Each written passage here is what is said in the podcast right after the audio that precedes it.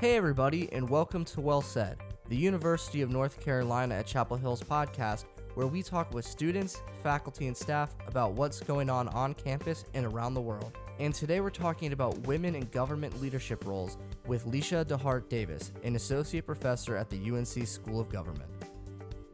The best place for us to start today is first understanding the current demographics in government. So, when looking at women in leadership roles in the government, what are some of the demographics there? How many women are actually holding these roles? So it depends on what level of government you're talking about. Our focus here at the School of Government is on cities and counties and also at the state level. But right now we're collecting data on cities and counties.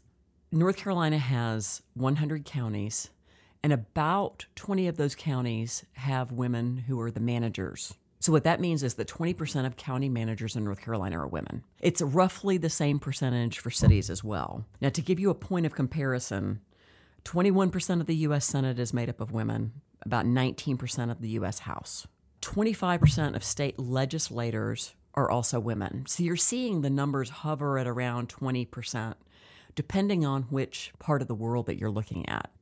It takes 30% of an organization to be made up of some underrepresented group in order for that organization to start to change and to be more representative. So that's why these numbers are so important. Do we know the reason for this gender imbalance? Do we know why women aren't running for leadership roles in government? There are a number of factors that have created kind of a perfect storm of gender imbalance. First and foremost, sometimes we find that women believe that they can't handle these jobs and have a family.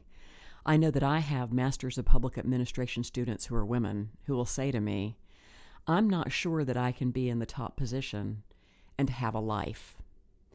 And actually, we know from a number of women who are in leadership positions in North Carolina and across the state that it can be done. A second challenge is that sometimes women don't consider themselves qualified to hold the top job because we know from research that women hold higher standards for themselves whenever they're deciding to pursue a position. So they want to make sure that they fit the position to the T rather than just fitting some of the qualifications, applying and see where seeing where it goes.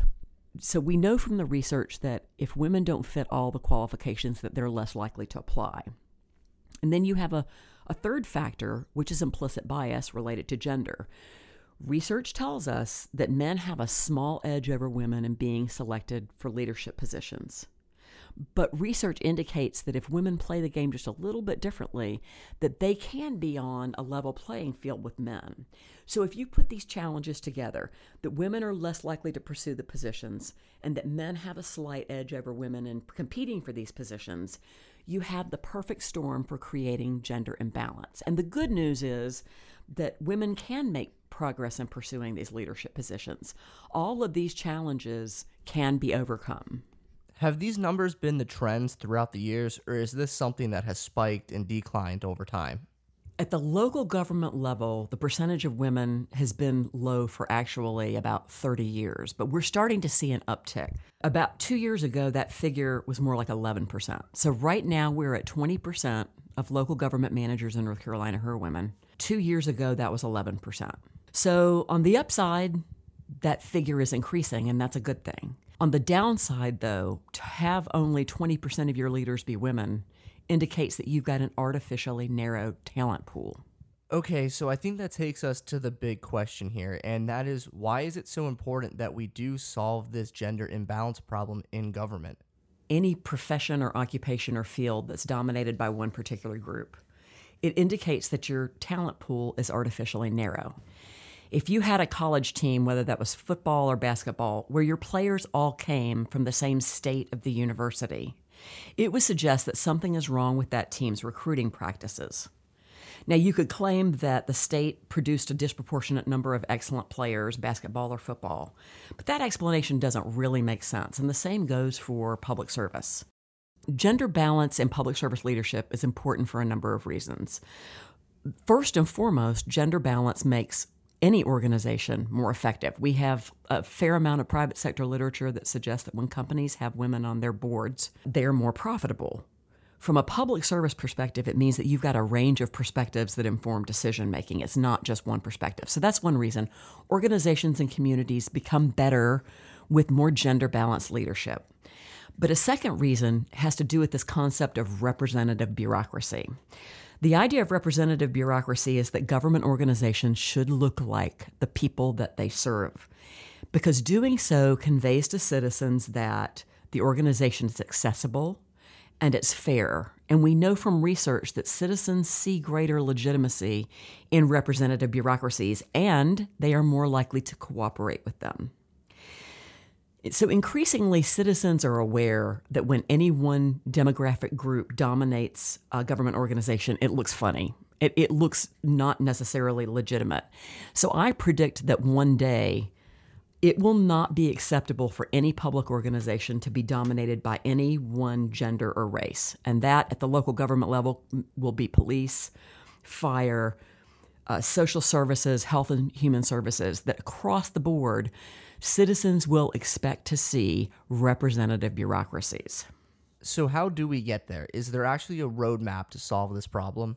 That's actually the good news of this scenario that there are things that we can do to create more gender balanced government organizations.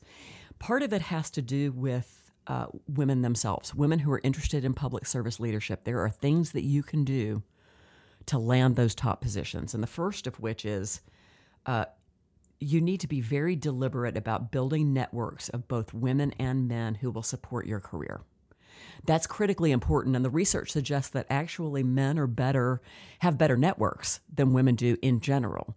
But all that takes is intentionality in terms of building a network that can help coach you and mentor you in your career. Applying for a range of positions is also important. You may have heard about the research that suggests that women want to check off every single box in the job description before they apply. So the new strategy needs to be apply whether you fit that job to a T or not. You may think that you're not qualified, but actually you probably are qualified. Having a long term game plan for yourself helps. We also need to get men to the table. There are so many men that I know who are really interested in seeing women pursue leadership positions, but they don't necessarily know how to help. So that's one thing that we're doing at the School of Government is we're trying to figure out ways to integrate men into this conversation. And finally, hiring authorities, the people who do the hiring can be trained in implicit bias and the ways that you can overcome it. Resumes that are solicited can be blinded right up front so that you are judging people on their merits and not their gender or their race if you're using a search firm, if you're a hiring authority and you're using a search firm, you can instruct that search firm that you want a gender and racially balanced talent pool from which to select final applications. There is not a quick fix to this situation. It's going to take intentionality by the women who are interested in public service leadership positions and also by the institutions that promote gender balance in public service. And that includes the UNC School of Government. So, what is the UNC School of Government doing to solve this problem? So, at the School of Government, we have a program called Engaging Women in Public Service, where we do research, teaching, and service with the goal of equipping women to pursue top level leadership positions in government. This can be state or local, it can be cities or counties, appointed positions, or elected positions. The most important thing about our work is that it's nonpartisan. So we are not Republican or Democrat. We are not conservative or liberal. We believe in good government, and we believe that good government requires pulling from the very best talent pool. Thanks for listening to the podcast today. Check back to unc.edu next week for another episode of Well Said, or subscribe on iTunes or Android.